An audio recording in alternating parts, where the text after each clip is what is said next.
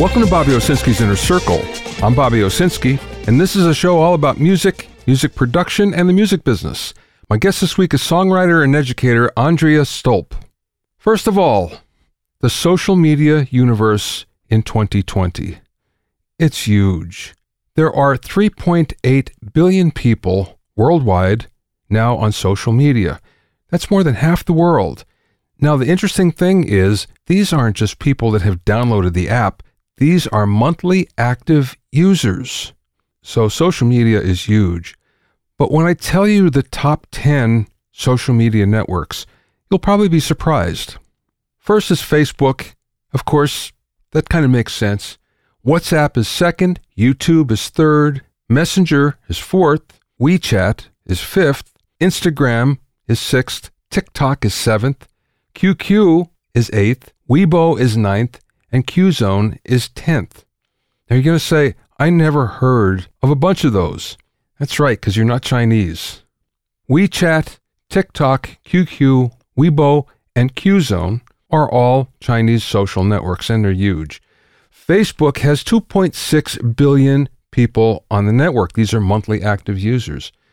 And you would think, well, US is probably the biggest user, but that's not true. It's actually India, 290 million people. In the US, it's only 190. Indonesia is 140, Brazil, and Mexico. So those are the top five users. WhatsApp has 2 billion people. YouTube has 2 billion. Messenger has 1.3. And Instagram has 1.1. WeChat from China, again, is 1.2 billion. Now, the interesting thing here is Facebook, WhatsApp, Messenger, and Instagram are all owned by Facebook. So, Facebook has a monopoly on the top five but China has monopoly on the bottom five. Now, what's interesting here is I haven't mentioned Twitter, I haven't mentioned Reddit, I haven't mentioned a lot of social networks that we're kind of used to here in the United States.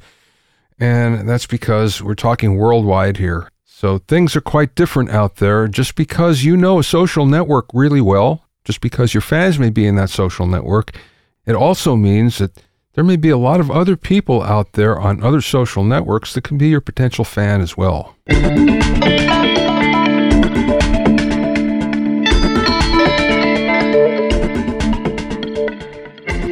If you have any questions or comments, you can send them to questions at bobbyoinnercircle.com. You can also sign up for my free vocal mixing techniques mini course at bobbyowsinskicourses.com and download free ebooks and PDFs on mixing, production, mastering, and social media at bobbyowsinski.com forward slash free dash resources.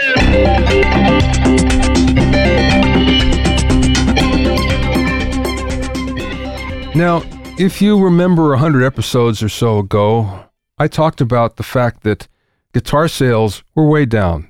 They're down by 33%. This is in 2017. And the future of the electric guitar, especially, was kind of in doubt. We don't have modern guitar heroes like we used to have. There aren't as many garage bands. And it made you think, well, wait a second, what's actually happening with the electric guitar? Believe it or not, COVID has been great for guitar playing in general. Fender, Taylor, Martin, and Gibson are all having record years. As a matter of fact, this is the biggest year in Fender's history.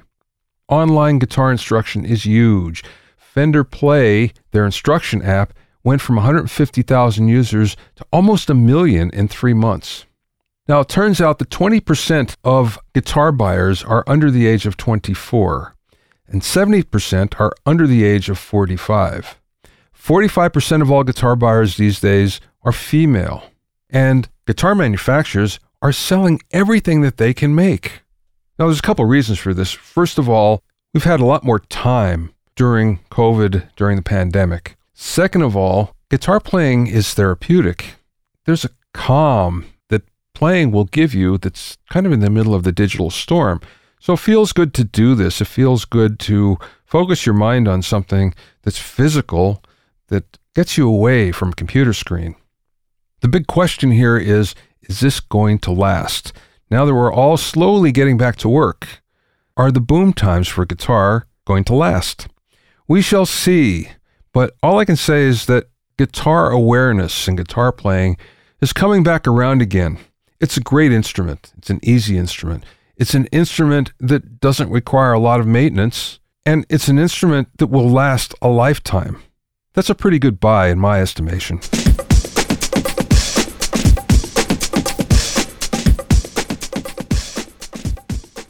My guest this week is songwriter and educator Andrea Stolpe, who's written songs for Faith Hill, Julianne Hough, Daniel Lee Martin, Jimmy Wayne, and others.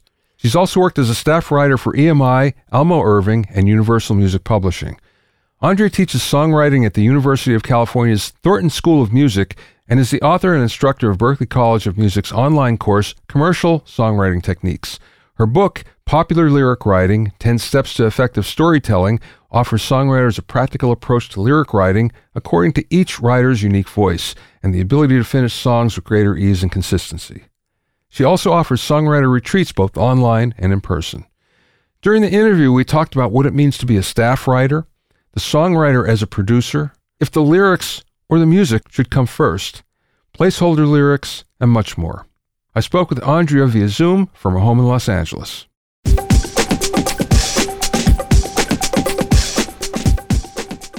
Well, let's go back to the beginning. Tell me how you get started in the music business. Man, well, I was very, very lucky. Um, I found Berklee College of Music when I was 18. And so, right out of high school, uh, I, I knew that, you know, if I was going to give this music thing a try, I should go there. And that was back in 1995. So, there really weren't other programs that were available at that point like there are now in the popular music industry. So I went to Berklee, and um, like a lot of folks who go to Berklee, it's the faculty members that introduce you to what kind of a career you could possibly have. And so that's what uh, took me to Nashville and fell in love with the idea of being paid to write songs. I mean, who gets to do that? So I mean, the thought of being a, an artist in the industry was overwhelming, to say the least. You know, I had no idea how would you just go out and be an artist. What does that even mean? Um, and so, being a songwriter uh, was kind of my my plan A uh, as I figured things out. So I went to Nashville, and at that time, um, you know, worked as a, as, uh, at a couple of temp agencies, and at the same time, just wrote with everybody that I could and then from there, uh, ended up getting a deal, uh, staff writing deal. And so that's how I got my start. And honestly, it was uh, kind of no fault of my own that I got the deal too. It was my husband who worked at Mars Music at the time. And he always carried a cassette tape of mine in his back pocket. And whoever would come in buying pro audio who looked like they knew what they were doing or at least had the means, um, he'd give them one of my cassette tapes. And so one of the uh, songwriters who bought gear from him actually listened to it and gave us a call back and said, you know, I think there's something there. I don't know what to do with her yet, but um, let's just meet and talk and see where you're at. Tell me about your staff writing gigs. I'm curious, what does a staff writer actually do? Well, the neat thing about being a staff writer is you know is also the tough thing is it's your job to basically understand the brand of uh, uh, of an artist and write for them. Write something that they can't write on their own you know? And so in the nashville industry of course lyrics are a main driver of the songs that we write and so, a good part of that job is to put yourself in as many writing situations in which you can write, of course, songs that are acceptable within Nashville and crossover pop uh, market, which means that lyrics are your friend. They have to become your friend pretty quick. Um, so, as a staff writer, um, my first deal was with EMI uh, Music Publishing, and I wrote um, I had a, perfect situation because another songwriter signed to EMI signed me. So I had a co-pub deal. Part of my publishing went to EMI, the other part went to um, the, the seasoned writer there who was overseeing what I was doing. So he and I wrote together weekly, and then I also uh, wrote with as many other writers as I could. Um, and then every uh, every month or so met with my song plugger there who was assigned to me and we would talk about the songs, edit the songs, um, talk to the publishers of the co-writers on my songs, and determine which songs we should demo that he would plug. Um, and over the course of a year, of course, at that time, I had, I think my contract was I had to turn in 12 whole songs. So a collaboration would count as, you know, half or a third, whatever my part was, and, um, and deliver. So I was there for two years and I got dropped like a rock from that deal. You know, which which is is pretty common, right? You don't usually your first deal is is a bit of a stepping stone uh, at least back then, the beauty of 1998 or 99 was that um, you know you could you could spend some time developing and trying to understand what is this market, what does that mean to write in a country music realm. Uh, I, for one, had never grown up listening to country, so it was all about the craft of writing uh, for me and that that was that was the challenge was really to understand how does what I do connect with what's culturally relevant in this genre. How long did it take before you felt that you were good at what you're doing? Oh gosh, how many years has it been? I don't think I feel like I'm good, good, good at what I'm doing yet. Um, I'm constantly getting more critical more and more critical, more understanding more and more where problems are resulting in the songs that I write and when to let go and just let things lie. So I think part of um, being good is determining um, what is going to connect with the listener. And sometimes, you know, in terms of lyric writing, a um, a, a, a, a watered down, not to be a negative thing, just chillin' vibe in the lyric with a great groove is exactly what I need to be writing. And sometimes a really dense, sensory lyric that tells a great story um, with a very minimal, uh, or, or, let's say, you know, just very diatonic or four chord progression is exactly what I need to write. So I used to have the sense that if it's not complicated or hard to write, then it's not good. And I think once I got over that and just started to to think about, well, what would I write if I if I really enjoyed what I was listening to, what I was writing, what would that sound like? That's when I started to feel like I was getting good at what I was what I was doing. And that took a long time. I've known a lot of professional songwriters. Uh, I've written with some of them, but I don't never consider myself even close to it or a songwriter for that matter, but there was a different work ethic. And what was interesting was the fact that the real pros that I know are always working and they're always collaborating and there's always something going on and there's not so much of a break ever. Yeah. So, how do you develop that work ethic? Oh man, it'll drive you crazy, right? Well, um, how do you develop that? Not having a plan B, that's a good way right? You got to eat, so you got to make music. You know, I think the idea that writing uh, with that kind of a work ethic has to be um, obsessive. You know, for some folks, I think it is. For me, um, I'll get in a zone where I write in short bursts, and I'm just as effective, if not more effective, than if I do five hour stretches. And I think um, what that I didn't get to that point until I absolutely had to, till I had a family. Then it, you know, it was impossible. I couldn't go out and write anytime I wanted and and do those long stretches and drive to Glendale and then you know hang out at the studio till two in the morning. It just wasn't happening. So for me, I had to think a little bit more like an entrepreneur and think, well, what can I do to become more efficient and effective with the time that I do have? And so um, that involved becoming um, uh, more clear about the tools I was going to use, the craft I was going to use. Before, I had time to just fumble around. Now, I have to title carefully. I have to choose my groove carefully. Do I really want to work on this this project? Is this going to be it for me for today? Um, I do exercises like um, a 15 minute brainstorming which is completely separate from the editing of the song, puzzling together the pieces.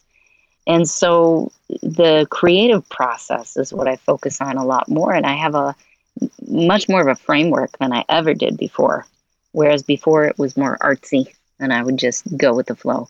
Now I have specific um, goals for each session where I, I sit down and I say, I'm going to write this verse and chorus in 20 minutes. And that's what it's going to be. So that helps as there's there are quite a lot of uh, specific exercises we can do to frame this the, the amount of time that we have and get something down rather than uh, waiting for the next bolt of inspiration to strike. One of the things I've always noticed is really good songwriters are also really good producers because they have to do really good demos in order to sell songs that's not an easy thing to develop because you have to be a really good producer and an arranger. The the songs just sound great right from the top, but that's also a skill that takes some time to learn. It is a skill, and I have not ever pursued developing that skill to the degree to which I've pursued being a, a songwriter. And so I think that there's um, certainly an element of joy in the coming up with uh, production ideas or having production ideas, but I prefer to work with people who are as skilled as producers as I am at songwriting. to yeah. me, that's the ultimate situation. And I do that through getting tracks from other people. I do that through starting to write a song and then taking that those bits that I have and playing an album in the background and reimagining my bits over that bit.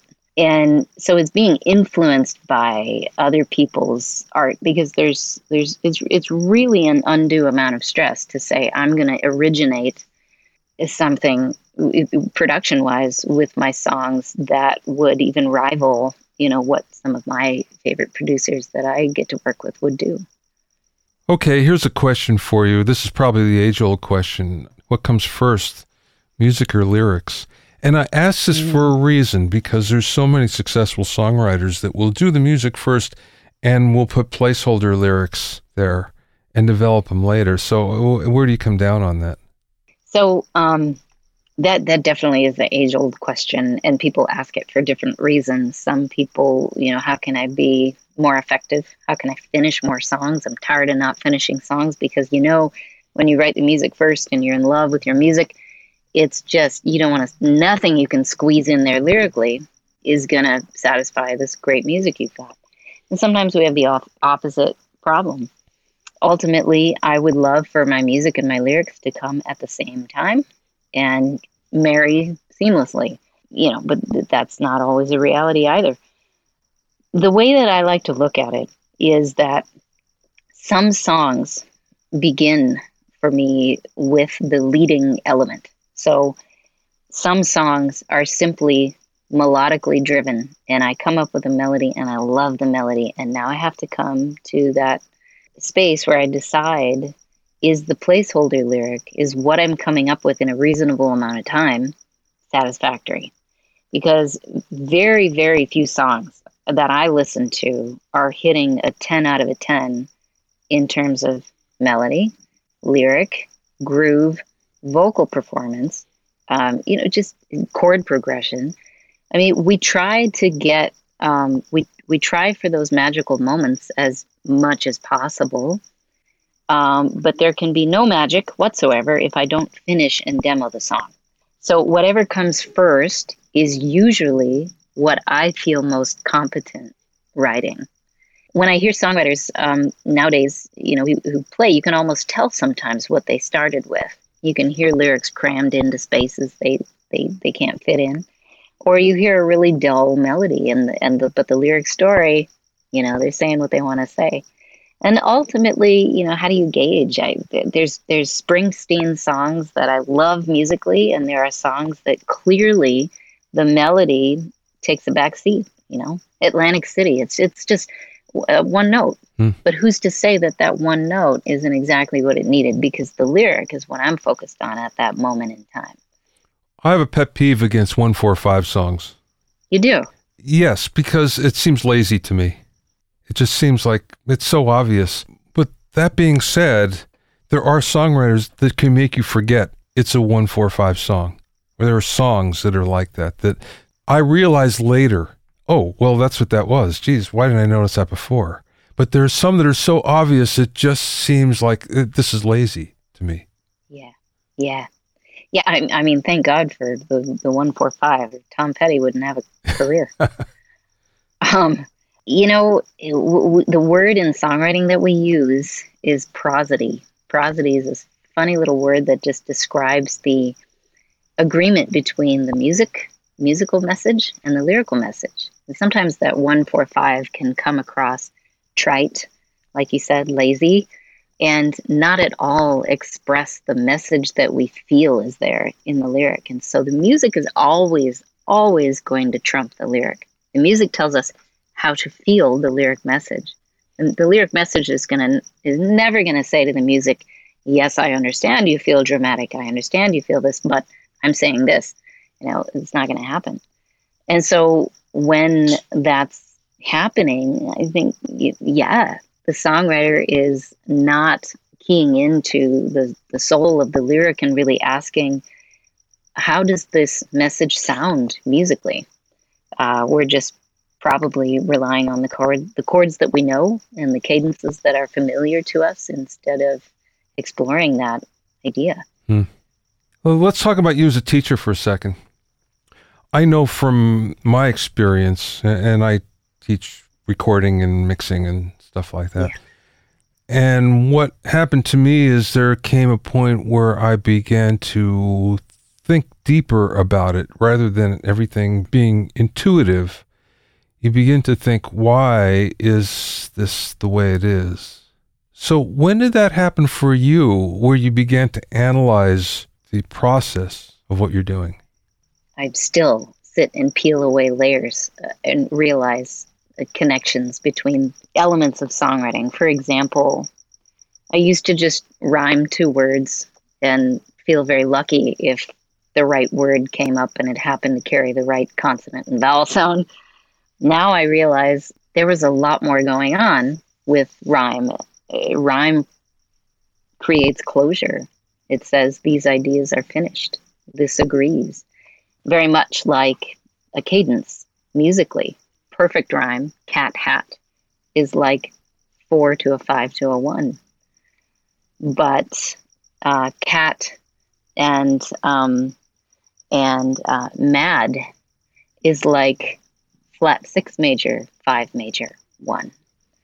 You know, and the more you pull at these words, the looser the connection, and the more body language that's there in the message. So then you start looking at songs like Don Henley's End of the Innocence, and you start to see these rhymed words and length of lines where the rhyme comes earlier than you expect or delayed, not where you thought it would be. And you start to realize, oh my gosh, it's uh, uh, uh, it's just this. I was never aware of that body language. I was like a a foreign exchange student, you know, ambling through the halls of the high school writing my little songs, you know, and that's what they sounded like. It was like someone from another planet trying to emulate how these people act and, you know, and, and speak. And so over the years, picking apart these tools, wondering why a two major chord is so effective right before you go into a chorus. And then I try it out one, you know, one tool at a time uh, and also being uh, married to a mix engineer helped a lot with different influences and, and uh, musical interests and recognizing that a lot of the same things he's controlling through mixing are some of the same ideas that I'm trying to control through songwriting. But it's a constant process, you know, constantly because every song I write and every song I listen to from other songwriters is a problem to solve it's a situation I didn't expect to find myself in where I can solve it melodically. I can solve it rhythmically. I could solve it with a chord. I could, you know, and and so um, I find that so interesting and and uh, just freeing um, to work through that in my own songs, but also with other people. and uh, and help them understand the variety of ways that they can approach any situation that they're in that feels like a straitjacket. You know, what if you didn't rhyme? What if you didn't rhyme at all? What if you left your chord progression unresolved? Where would that take you? So it's it's really amazing. Well, I was just going to ask you though, is rhyme necessary? I think you you kind of went over that, but sometimes it seems to me again it's forced. And a forced rhyme is no fun. A forced rhyme sounds forced. Uh, it's just like couldn't you spend more time and figure something else out? Right. Right. No, I absolutely agree. And we know it, right? So yeah. much of what I do as a teacher is calling out the songwriter on things that he or she already knows. You know, you know when you're when you're just not being honest mm-hmm. and your character, whether it's I or you or whatever the point of view, is just not believable at that moment anymore. You know, we just don't want to look at it because we'll come up with all kinds of excuses. Well, Katy Perry did it in this song and that happened, and this happened.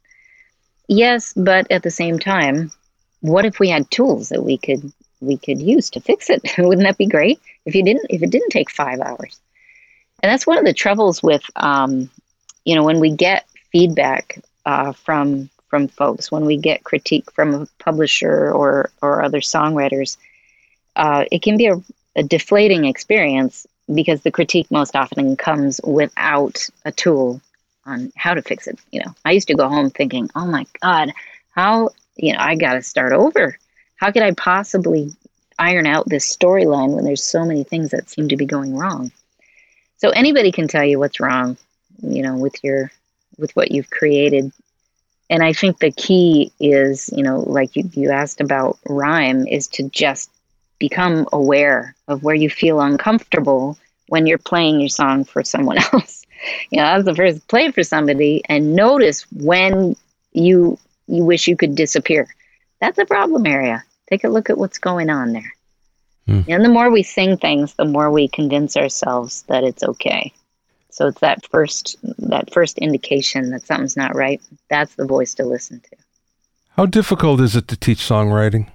Well, apparently it's pretty difficult because I've ran across quite a lot of, you know, a lot of us will say the same things over and over again. There's wonderful books out there many of many many books on uh, uh, how to write and song form and you know everything rhyme and rhythm and all of that i think what's really helpful you know once you've written the box once you understand section from another once you've explored um, uh, how do i organize a story? How much of the story can I tell without it being too much?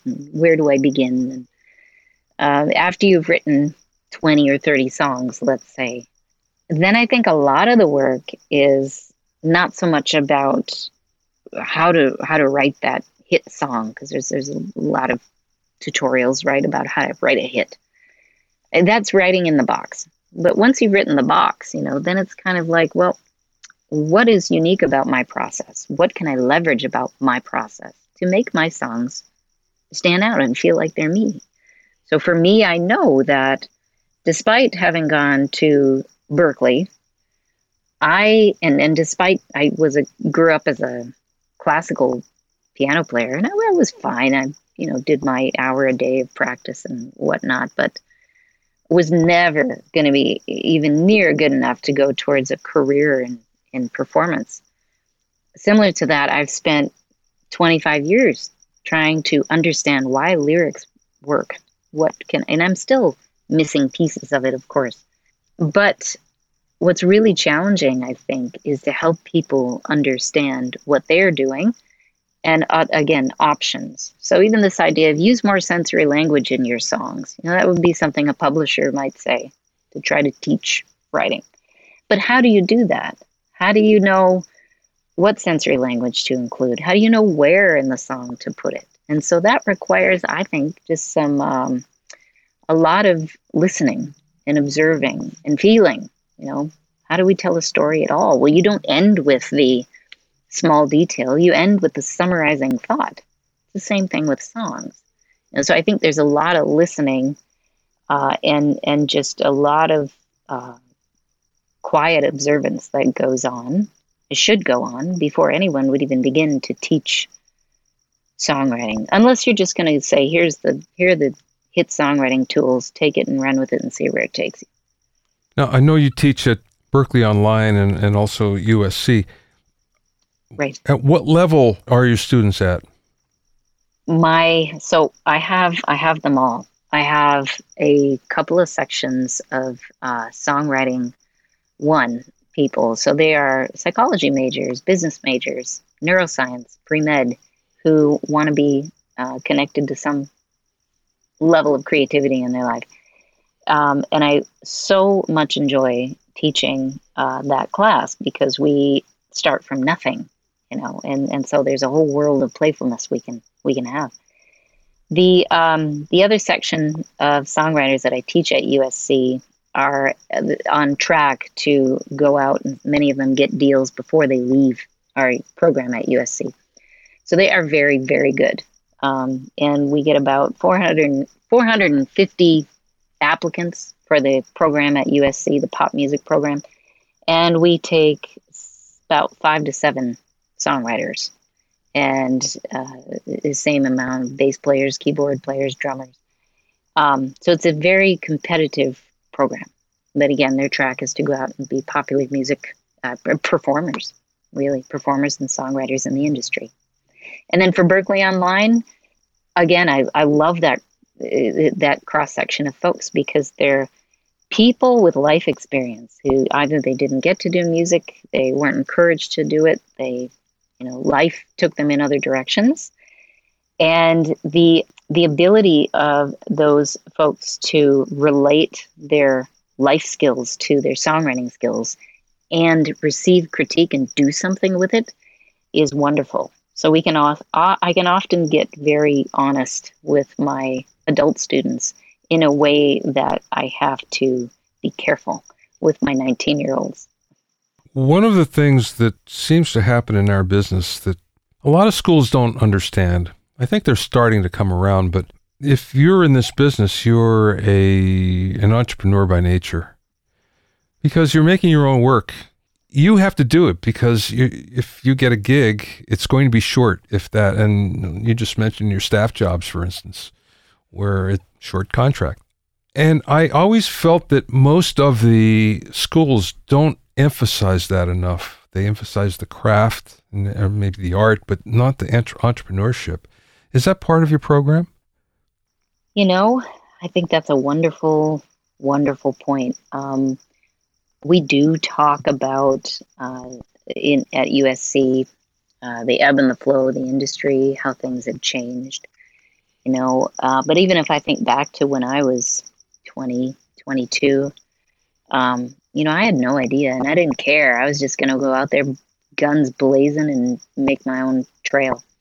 But I had a lot of folks in the industry that were telling me that, you know, it, it, it's feast or famine.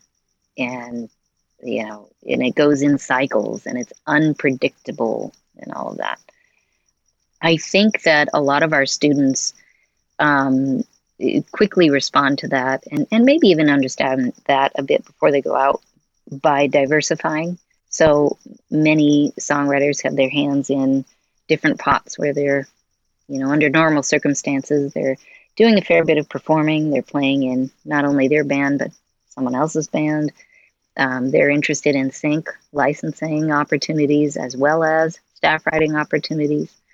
And we really emphasize um, connection. You know, the stronger your your network, and like you said entrepreneurial that win-win how can i contribute rather than what can i get is core core to what we're trying to create i think at uh, usc and certainly what i want to create in my retreat retreats that i run um, is a strong alumni community where people can support each other even if it's just playing your new release for folks um, and feeling like you can get some feedback on uh, steps, refining your business plan, refining what should I do um, in the next, you know, 60 days to push this forward.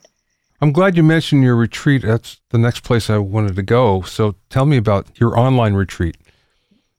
Sure, sure. Well, the online retreat was was never in the plans. The plan was uh, to be doing physical retreats at this point. Um, and I had never done physical retreats on my own before. I've been part of some wonderful retreats in the past, um, Swannanoa gathering, uh, different gatherings that offer a songwriting craft aspect, um, but never on my own. And so um, I felt that it was uh, it was a need um, to offer these week long retreats with many of the tools of the craft and writing opportunities um, and connection that I've been uh, uh, teaching at USC and Berklee and uh, learning from people who've gone before me. So I felt like there was this um, hole in the industry for really strong craft teaching. I think that there's um, wonderful teaching on uh, inspiration and creativity. And, um, you know, in a retreat situation, you always feel so good when you come back from one, and there's all this great energy that most often just kind of fades, you know? So, this idea of, um, I keep coming back to, you know, yes, but what are the tools that you're going to be able to gather retreat? It's, it's, got to be more than just the question of what inspired this song.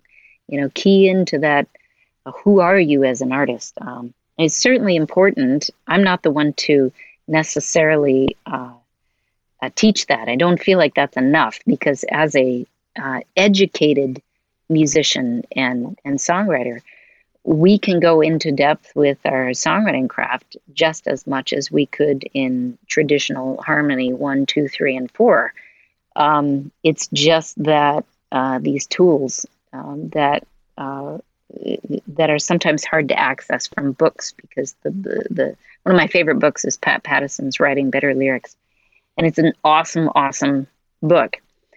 Very, very dense and very tough to explore all of these craft tools on your own without being in a circle of other writers who can give you feedback and um, and try these things out. Retreats that um, that we do uh, online and even more so in our week long physical retreats, it's pretty heavy on um, the craft of writing and really getting people to turn a corner and have so many more tools to problem solve, along with an alumni community that, uh, and myself and my team, that you can rely on, you know, for uh, for years after to keep that money going. You've been doing these before, but physically, right? We have not done a physical retreat. We were scheduled to start in March of this year. And of course, in March, everything got shut down. Yeah. Yeah. So we moved them online. We thought, well, what can we do? And the online retreat is uh, a Friday night through a Sunday evening. And so uh, it's, it's a lighter version, certainly, of the physical retreat, which would be five days and in person, of course. And but in the online retreat, we do mastermind sessions where we do some song coaching, one on one in small groups, and then larger group teaching on some lyric writing concepts and uh, melody concepts that are just good foundational skills to have. How does COVID play into all this since it's more difficult to be in the same room with people? How does that play into it? Man, well, we've been doing a lot of like like everybody, right? Remote writing sessions. I've been getting a lot more tracks from people lately, um, and sending over bits and pieces of ideas that then they'll build tracks off of and send them back. It's been interesting. I, I feel like because everybody is on the same page of this is the way it has to be, then we sort of accept it and, and move on, and we're productive despite the, the times. And I'm not sure we would have gotten there had this not happened you know so it kind of removed the elephant in the room and just said well you know we, we got to get it done and i'm very curious to see if in the future we continue to collaborate this way even if we have other options but i got to say i will be very happy to get back into the room uh, with the with songwriters at retreats because there's just something that, that uh, a, a personal quality that's difficult to bring what's the best piece of business advice that either someone imparted to you or you learned along the way? Uh, this one comes up immediately. Follow the talent. Don't follow the Grammy. Don't follow the big ego. Follow the talent.